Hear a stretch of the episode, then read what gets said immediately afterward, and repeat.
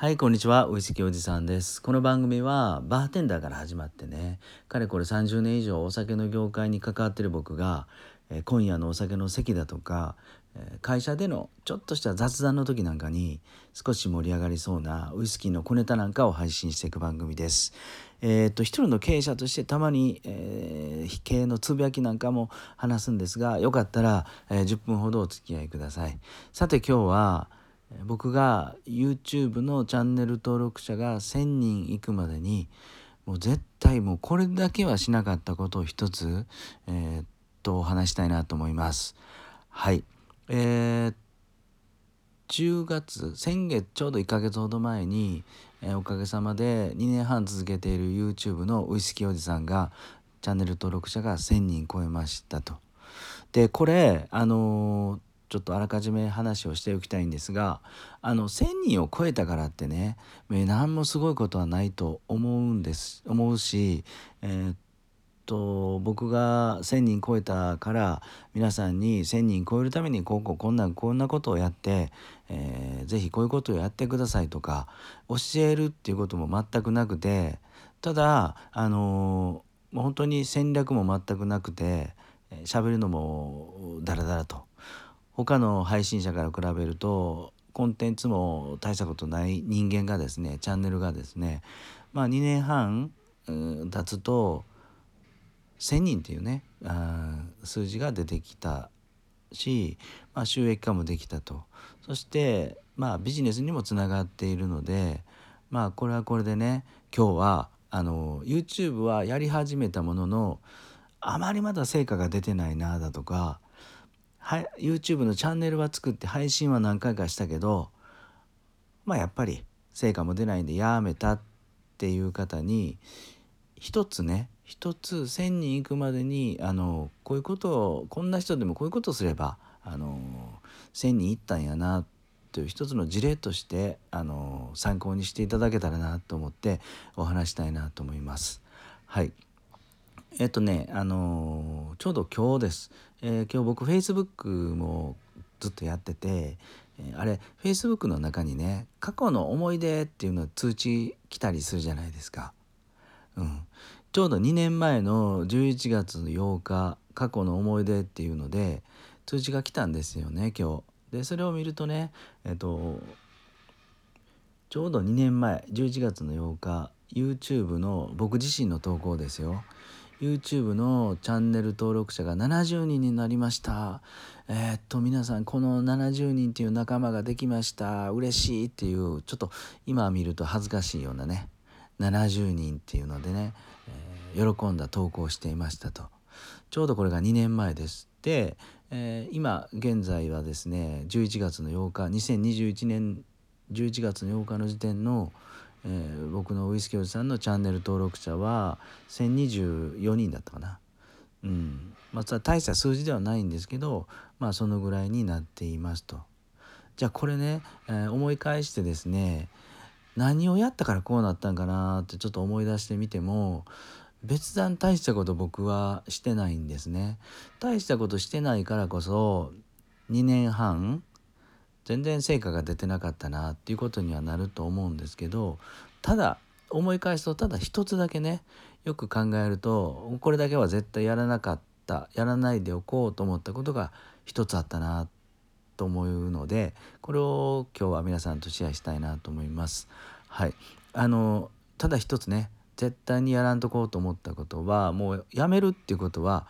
やらないでおこうと思いました。途中でね成果が出ないのでやめたっていうのはやらないでおこうと思って、えー、今に至ると。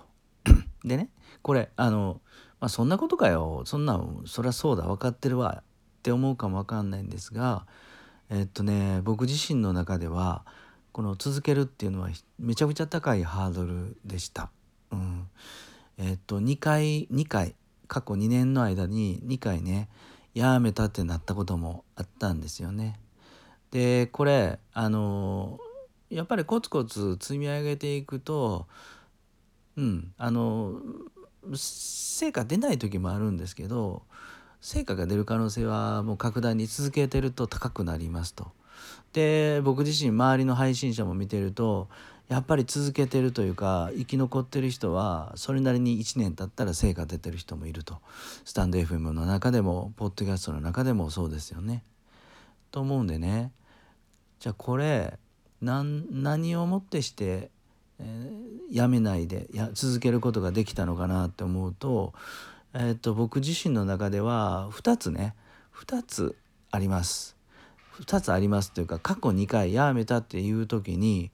えー、やったことで続けることができたっていうところを思い出しながらちょっとお話ししたいと思うんですがまずね1回目はえっ、ー、とね3ヶ月、うん、YouTube を始めて、うん、8ヶ月ぐらい目ぐらいかな。あのずっと最初はね、えー、一人であの配信してたんですけどね。うん。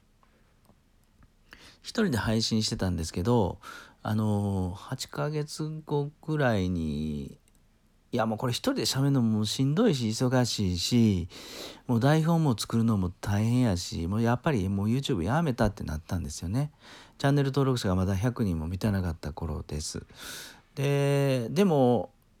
ちょっとやりたいことが一つあってバーで、えー、と飲みながらマスターと楽しく会話してるウイスキーをちびちびやりながらグダグダ喋ってるのを撮ってみたかったんですよね。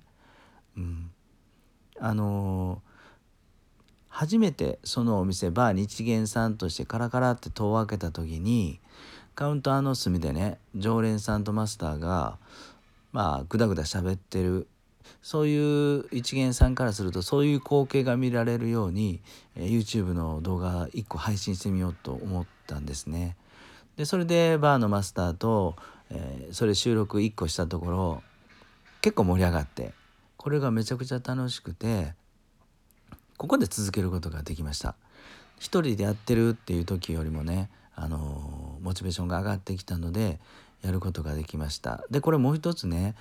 えっと、そこで2人でやるっていうことは、えっと、約束するじゃないですか収録の日を。次いつにする何時にするいつ集合するってね。そうするとね僕自身がモチベーション下がってるからとかえー、と別の仕事が入ったから今日は収録やめとはできないんですよね。もうすでに約束してるから。なのでまあ常にフラットな感覚で収録にこぎつけれたと収録できるようになったっていうのがまず1回目のやめたっていう時にをなんか救ってくれたというか続ける原因となってくれたのがそれですと。で今度2回目はねあの1年半ぐらい経って音声配信をやり始めた時です。うん、ちょうどこのカクテルラジオか。これが、えー、っと去年去年の9月ぐらいにやり始めたんですけどこれは一人でねカクテルのお話だとかウイスキーの話だとかを毎日配信してたんですがこのね音声を配信すると結構コメントが来てくれたんですよね。でスタンド FM のコメントもしかり Twitter でも DM なんかも来るようになってえっ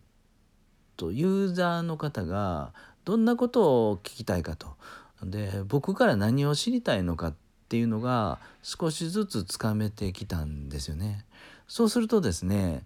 独りよがりだった YouTube のコンテンツとか音声配信だとかもねユーザーさんの質問に答えるような形だとかえっと、ユーザーさんが聞きたいような話だとかを伝えたいなと思い始めたんですね。これをね あのコメントをもとに YouTube もこういう動画を配信しようとかなったのでここに来てまたモチベーションを持ち直したと。はい音声配信のおかげで YouTube もあの続けることができたと。はい、この2つの出来事でですねもう今でも YouTube もやめられやめずにいることができていますと。うん、なので僕の中では成果が出るには YouTube で成果が出るにはやめないこと。